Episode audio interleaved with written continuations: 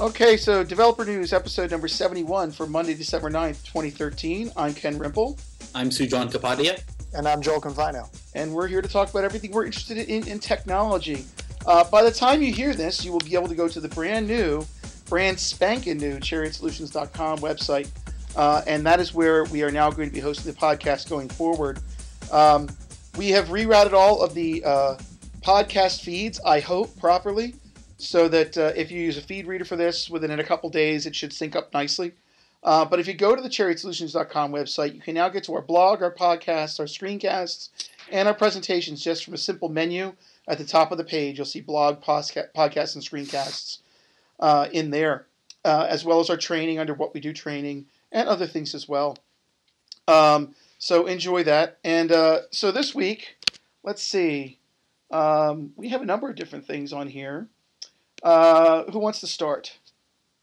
Well, we'll start with Roblox. Why not? Cool. Um, this is a little fun, but it's also pretty interesting. So, Roblox, your kids might be playing Roblox, and it's possible that you uh, know about it or don't know about it, but I did not know about it. So, um, as it turns out, I was having lunch with somebody, and we were talking about Minecraft and how it's taking over the world.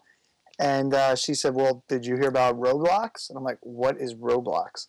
It's like, Well, kids actually make games and then the other kids play them. And it's all in this online programming environment for games where kids can create and play games. And they're very sophisticated. So i had to check this out. So i joined roblox you know and i don't and i uh, downloaded the studio which is like an ide and this whole ide studio thing lets you uh, build games based on all kinds of templates. So you can start with a basic template, a strategy template, an action template, and uh, it's pretty sophisticated. It reminds me a little bit of uh, the Visual Basic, you know, studio. Neat. Like you have uh, workspace, you have players, lighting, uh, you know, different debris teams and it's very visual based, but there is uh, programming. Obviously, you couldn't build an entire game with drag and drop. And these are pretty sophisticated games, but they share with, with Minecraft the low resolution graphics. So essentially, Roblox, the company, built this um, you know entire system for building games and in a, in a very sophisticated IDE. And um, their whole, I've yet to figure out exactly how they make money. I'm not sure. Is but, it like a Minecraft on steroids, basically? It is. It's like so. Minecraft is very creative in that you can build structures just like Legos, right? So Minecraft yeah. is like Legos and very fun. Mm-hmm. Roblox takes it an entirely new, like it takes it way beyond where you can like literally build the entire game. So you're programming what happens, and people can build very sophisticated um, items that can be used in Roblox. So in other words, kids are building a lot of this, but I'm sure adults are too, Sweet. because. Um, you know, you could build a helicopter or something like pretty sophisticated and, and with physics and things like that. And and people do like there's hundreds of games. I went on there that so you can join Roblox to build games, but you can just join Roblox to play games. And um, you know, there's there's just lots of games that people have made on all kinds of different um, topics, basically t- kinds of games. It supports first person shooter and strategy and, and all kinds of things. It seems Let's a lot build of a game to mine bitcoins. Ooh. Right. yes. Trick trick children into mining mining bitcoins yeah, exactly. for you. I like it. But uh, and then these games execute on the Roblox server. It looks like is, is what it is because you, you only need the studio when you build them. But anyway, I thought it was really interesting way to get kids into programming is obviously games. I mean, I learned most of what I learned about computers just trying to configure my stupid Windows machines. yeah, that's why. I, that's exactly why I to got play games. well. And I tried to write games in Visual Basic when I first started, and that was horrible. You know, I was like, it was just, it didn't work very well. So this is, I think, an awesome way to get kids into uh, building, uh, into programming.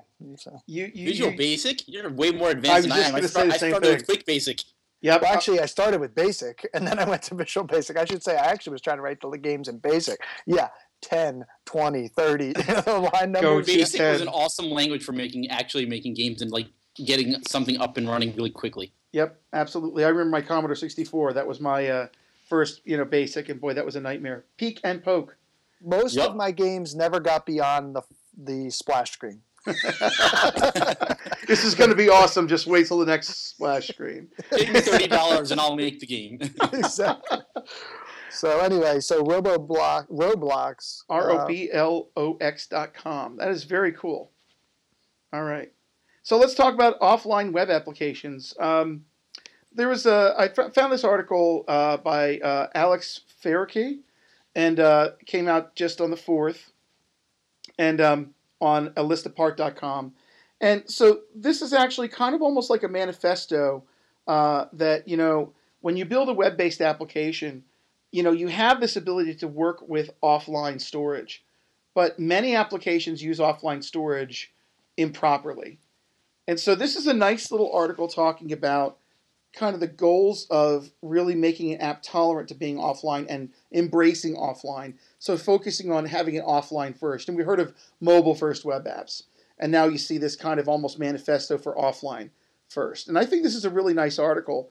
Um, you know, has a nice little introduction to the taking stock section, you know, talking about the fact that when, you know, the server was down before, you just get a, an error page. And, uh, and now that we have uh, in browser databases like Derby.js, Lawnchair, Hoodie, and some others he mentions mentions. So technically, it's becoming easier to have um, smarter in JavaScript databases. Now uh, you get pretty error pages. You get pretty error pages, yeah. But I mean, an in-browser database could be offline stored, and then you you can actually kind of hold on to your state and do things like that. So basically, he has a couple of major things there. He talks about the the offline life cycle. Stop treating it as an error. Um, so one of the things he says in problematic connectivity scenarios, the one of the bigger ones is stop stop treating offline like it's some sort of error. Um, you know, you should be able in your app, if you're going to embrace offline, to go on doing things and queuing things up and holding on to things locally. Like if you look at Instagram, right? Uh, when a person can't post a photo, it calls it a failure instead of saying the image isn't lost, right?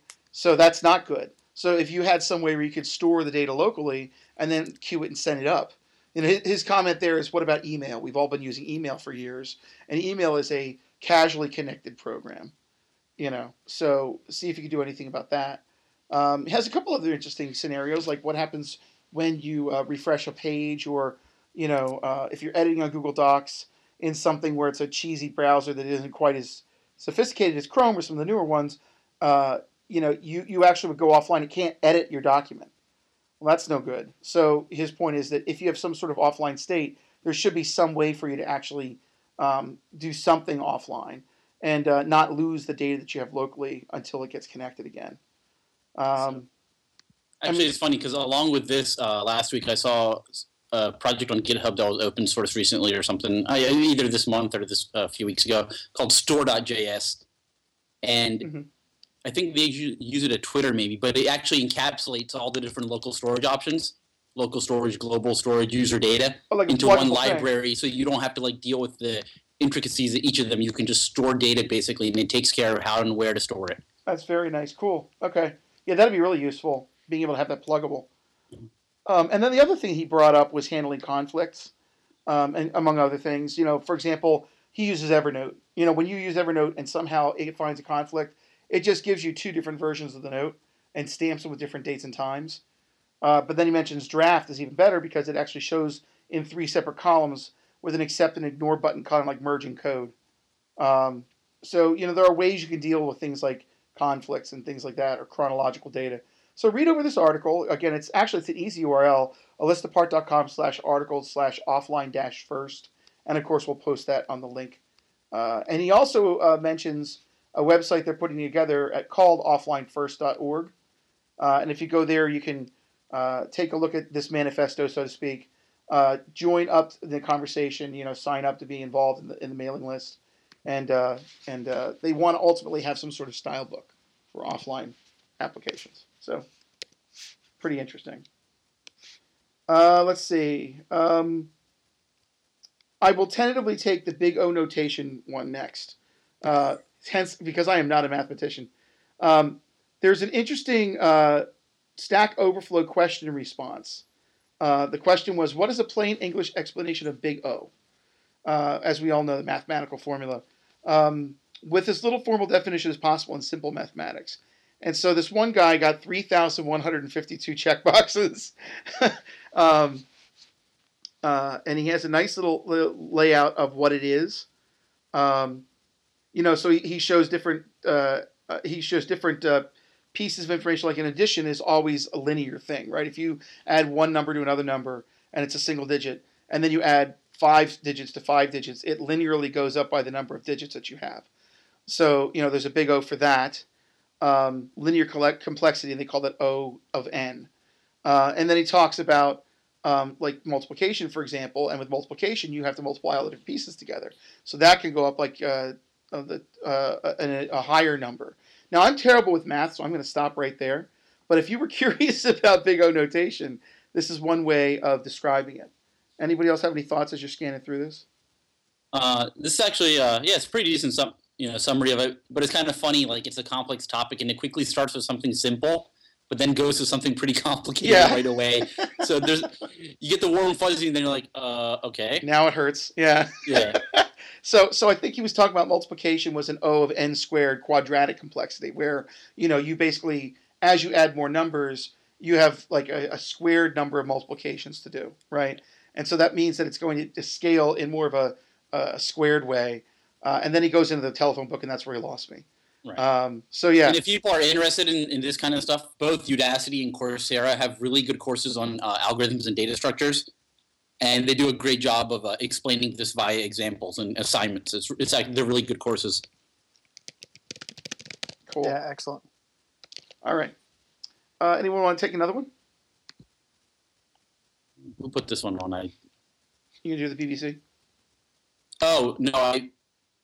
I was okay. I wasn't sure if we're going in order or not. No, I, I actually have a bunch uh, of my own in here, and uh, since we have a short amount of time, I think we should probably interleave them. Okay, yeah, I can do this one. So, okay, uh, BBC News, which does a whole bunch of software development as well, which I never would have thought of. Actually, it's yeah. funny. These, these, news companies are actually uh, producing a lot of open source software lately. Mm-hmm. A thing called Imager.js, which is supposed to help with responsive images. So basically, if you have a web page and you need to provide images, idea being for different devices, different resolutions, you don't want to have to either download all your assets or unnecessarily download extra assets. So you want to save bandwidth. So this sort of takes your page and you sort of put placeholders where your images are going to go in sizes that you need, and it sort of reads the DOM, looks at all that information, and takes care of serving the images in a lazy loading fashion for the size that you need for the resolution. And it takes care of all of that behind the scenes once you've just done a little bit of a updating your, your HTML a little bit. So it, it's pretty cool. And other people have also tried this as well. And there's actually HTML5 specs thing called source set, which hasn't been implemented yet, where you're on your image tag you can provide the different uh, resolutions or height widths that you want, and then the browser is supposed to take care of which one to serve up. Right now, that's not implemented, so people are building libraries until that comes out. So it's pretty cool to see this, and it was cool to see in the comments like Addy Osmani yeah. is using this as well, and he's one of the he's getting he gets credited, so I'm guessing he's also a contributor to it. Mm-hmm or at least a consultant or something on it. But yeah, it's, it's pretty cool. And it's funny, like we have to think of all these things now when you're building web pages. Like you can't just think of your one you know just a desktop anymore. And well, retina retina images drive me nuts sometimes having to do. Oh, I know, don't they? yeah. So this I'm gonna check this out. Will this deal with retina image uh, resolutions as well? I yeah. see something on here, pixel ratio. Yeah, so we see wow. CSS media, CSS3 media queries deal with the uh, high density screens as well. So it's just a matter of the putting that information, and then I'll take care of it. Very as long nice. as you ha- as long as you have the Retina assets, and you you know it'll know how to download them. Fantastic. All right, and that's uh again we'll we'll post a link to the GitHub uh, repository, but their GitHub project uh, group page is BBC-news on GitHub.com. So if you want to check out all the things they do, that's where it is, and it's Imager.js. All right, uh, advanced regular expressions. So this is mine. Um, I just went live as we mentioned with the website, and when you consolidate websites, you invariably have a lot of redirects to do, and redirects have a lot of regular expression fun in them. And so, uh, as reading this morning, I found this and said, "Darn it! Why couldn't I have found this a week and a half ago when I was tweaking all my regular expressions?" Mm-hmm. Um, really good stuff here. So, for example, it goes into a lot of very specific uh, uh, examples for parsing for things like U.S. phone numbers. Uh, and they break down this complex expression into individual parts. Um, then they talk about uh, parse trees. Um, uh, greedy versus ungreedy expressions. You know, a greedy expression eats everything, whereas an ungreedy expression, you know, gives up to a certain point. Um, look ahead and look behind assertions. So you're seeing a pattern match that might follow the current match. If you were curious about that syntax, um, at least you have a chance at it now. now they're doing it with Python as the example, but you know, and I'm pretty sure that some of this stuff would not work with with every regular expression tool, but especially if you're a Python developer doing regular expressions, this is a drop in ready to use. It's on a website called pypix.com, P Y P I X, and uh, it's by who's the person here? Uh, not listed by anonymous. Uh, anyway, so pypix.com. We'll, we'll post a link that to the show notes as well. All right. Uh, who wants to take the next one? Do we have another one? How about testing bot? All right, so it's pretty cool. Someone has actually talked about why they ditched their usage of Amazon Web Services, and Hmm. I'm not surprised when I read it. I'm like, okay, that sounds like two really good reasons. So basically, it comes down to they have two reasons here. Uh, they're they're built they're using that as their you know cloud service for whatever apps that they're hosting. They basically went away from Amazon AWS because they're saying concept of noisy neighbors, where uh, so the article says sometimes instances would behave much slower than usual because other people on the same hypervisor were all using the hypervisor's resources. Yep. So you lose predictability of, of performance, which is definitely critical if you're you know if if you're doing something highly customer oriented or whatever. And it's also expensive. They're saying the AWS is expensive. As soon as we start an instance, we're built for the entire hour, even if we only needed to run a two minute test on it. So, and I've I've, I've heard uh, elsewhere where like predicting the costs for AWS is is a lot tougher. It- Like you really have to keep on it and, and follow very closely what's going on to figure out what your bill's going to be, so it doesn't just skyrocket. That's a good And- point. And what they ended up going to was something called grid centric, which uh, let's see what it what is that exactly? So it's another service, another cloud provider. Yeah, it's, it's, it's I guess it's, it's built on OpenStack. Oh, okay. So it's uh yeah, get more done with fewer servers, lower your total cost of ownership, blah blah blah. So yeah, it's another visualization sort of cloud based service, but I guess you have to you have to do more more of the lifting than what Amazon does for you. Mm-hmm. But it's uh yeah based on OpenStack and they're having a, a much better time with that. They're saying their performance is faster. They're able to control the way they want it, and it's a lot cheaper. So I, I thought it was cool just to hear someone kind of With an alternative. go away from the you know the the drug, the cocaine that's AWS. yeah. don't don't you mess with my AWS, man. Um, Yeah. Yeah, All I mean, right. It's like once you're on that, I mean, it's like you know, it's really tough to get away just because it, it does so much. yeah, yeah, it really Yeah. does.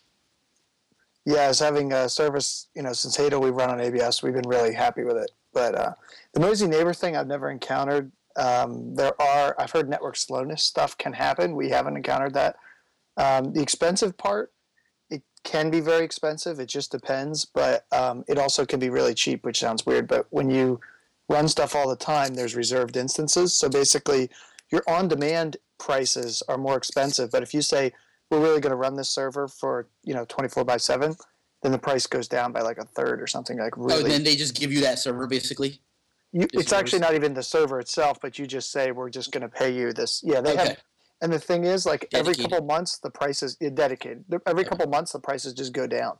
However what i've heard from um, my friends on the inner tubes when you're at extreme scale where aws gets you is not the uh, not actually the cpu costs which are Uh-huh. relatively comparable.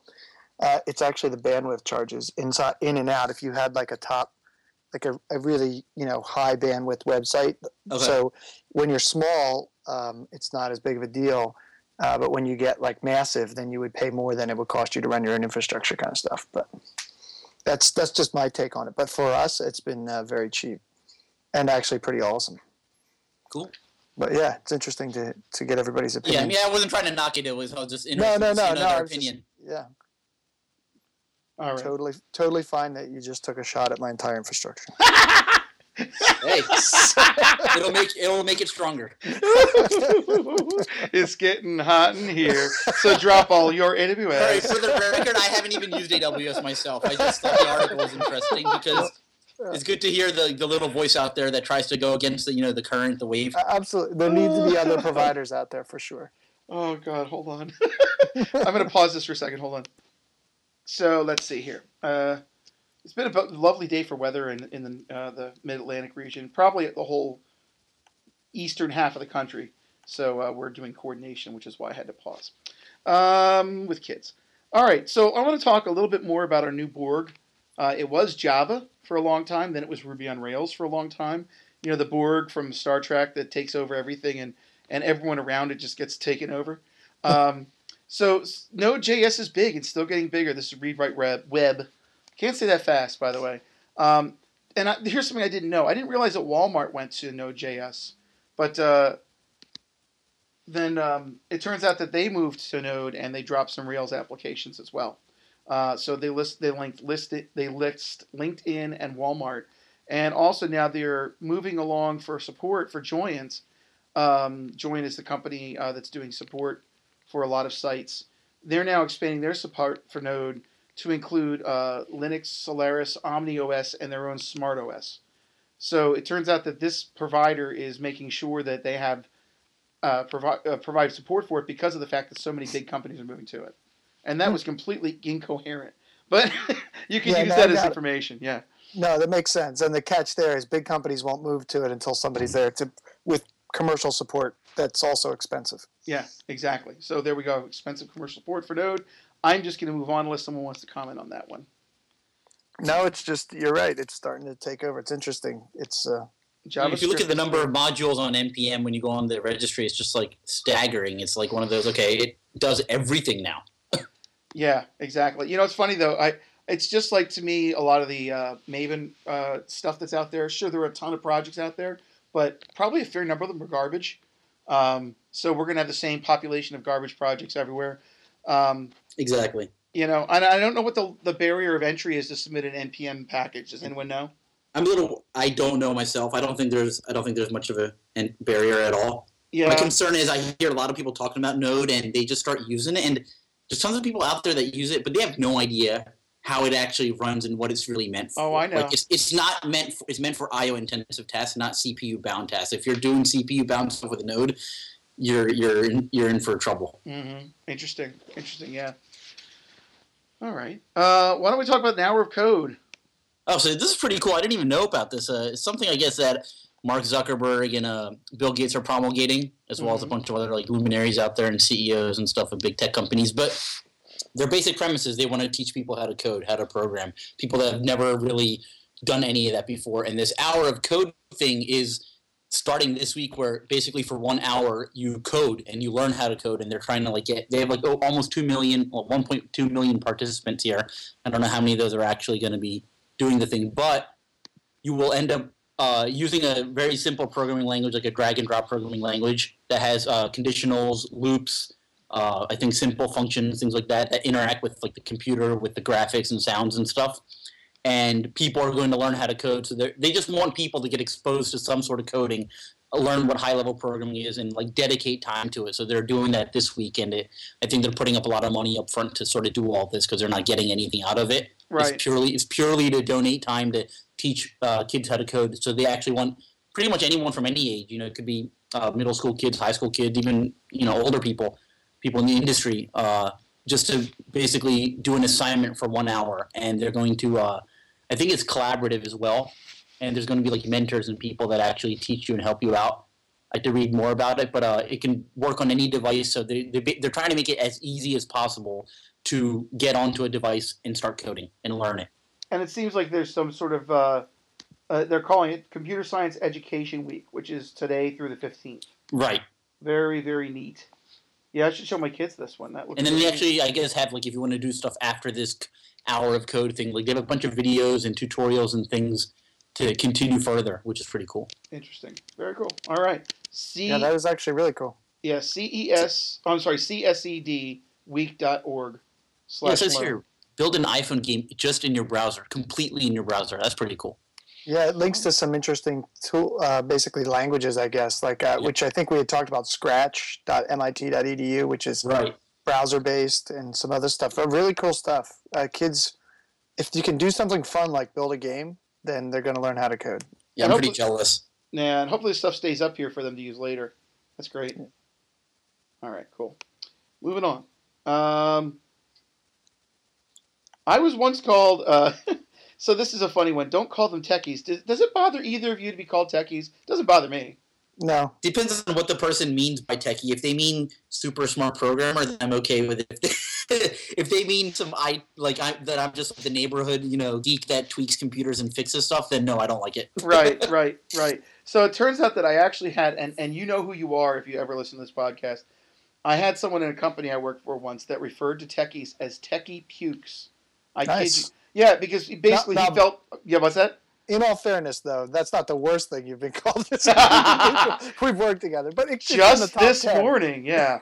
Um, What's Yeah. the puke? as Just like a- I vomit.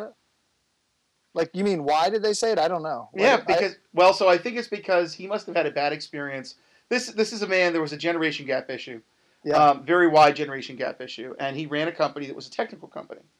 Um, the issue was that he looked at techies as if they were expendable, right. um, and even though he would give lip service that he didn't, he called them techie pukes.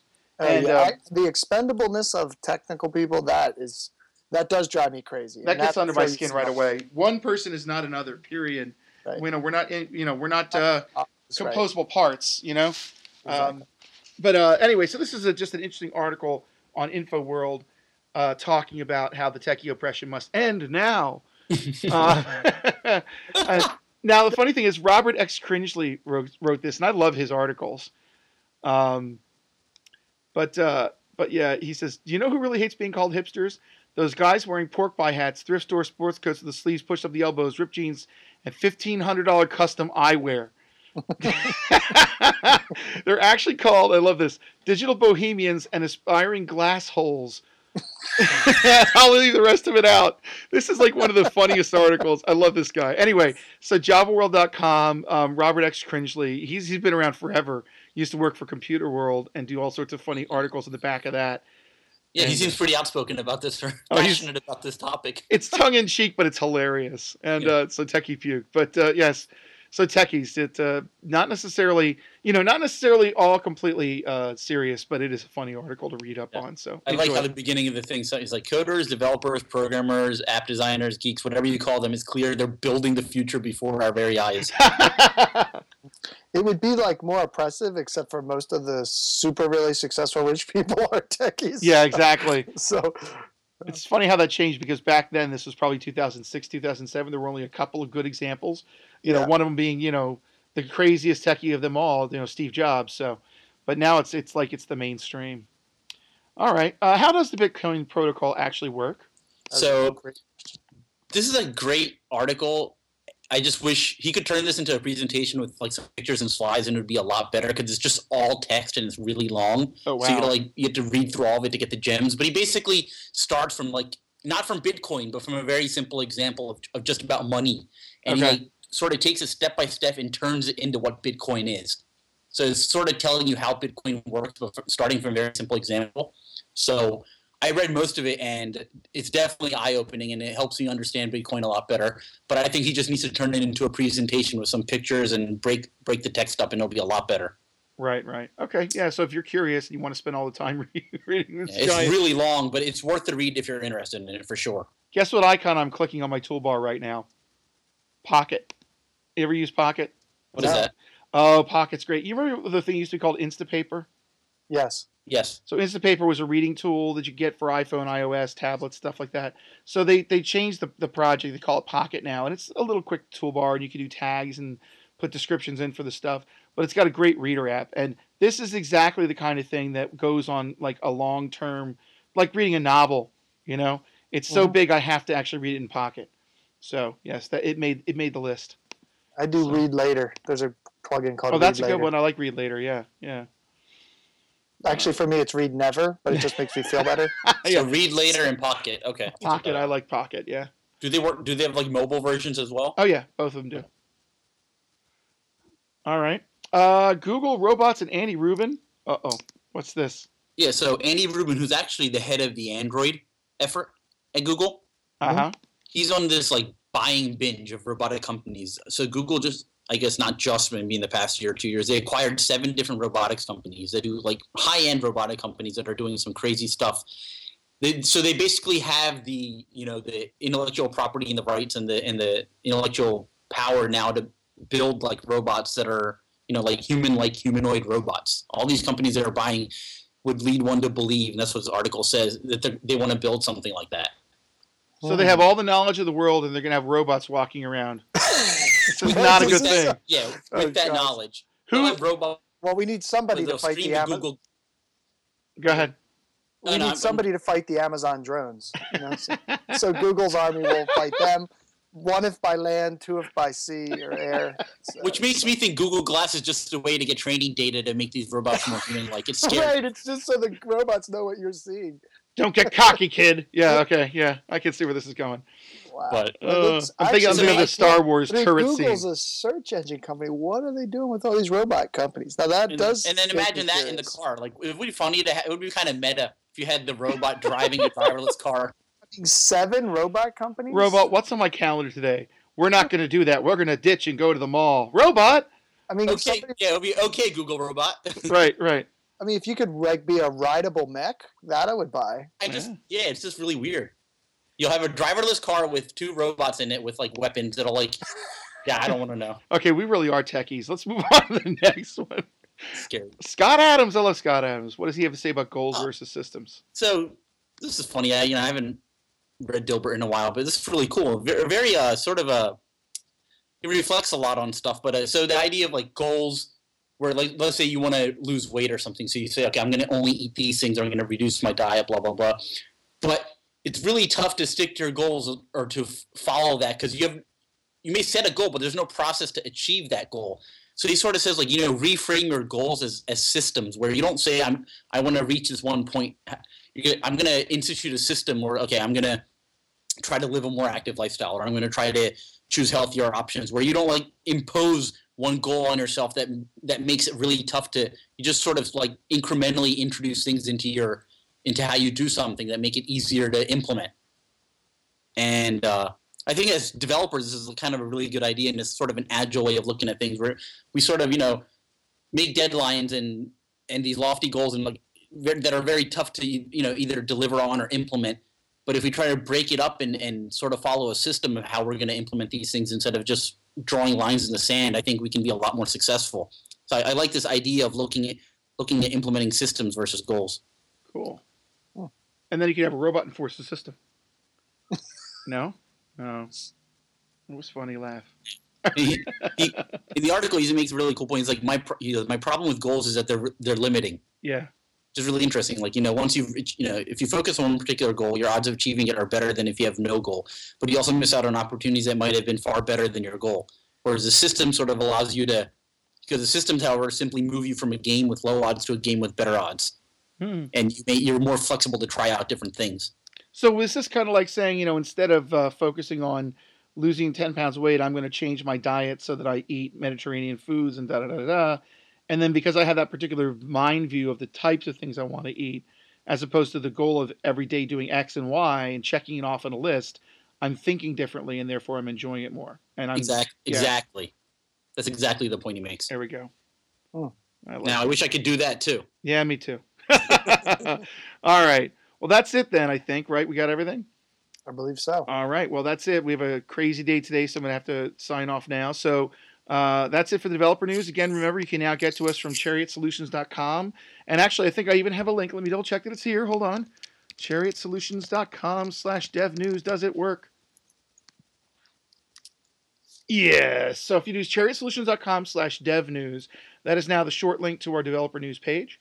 Uh, and you can subscribe through the RSS and iTunes feed links right there. So, And- great job, Ken. Uh, I didn't do yeah, it. it looks really nice. I didn't do it. I just talked to a really good WordPress guy.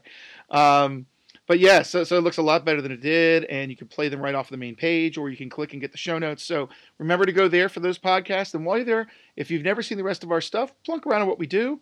Also, in that blogs, podcast, and screencast area, you'll see all of our blogs that we write, some screencasts from a lot of our different shows. I'll be loading um, a lot of content from the science of, I'm not from the Data IO show that we recently did on the screencast section this week. So take a look there. And uh, other than that, you know, enjoy. And that's it. So for the developer news for Monday, December 9th, 2013, I'm Ken Rimple. I'm Sujan Kapadia. and I'm Joel Confino. Make it a fantastic week.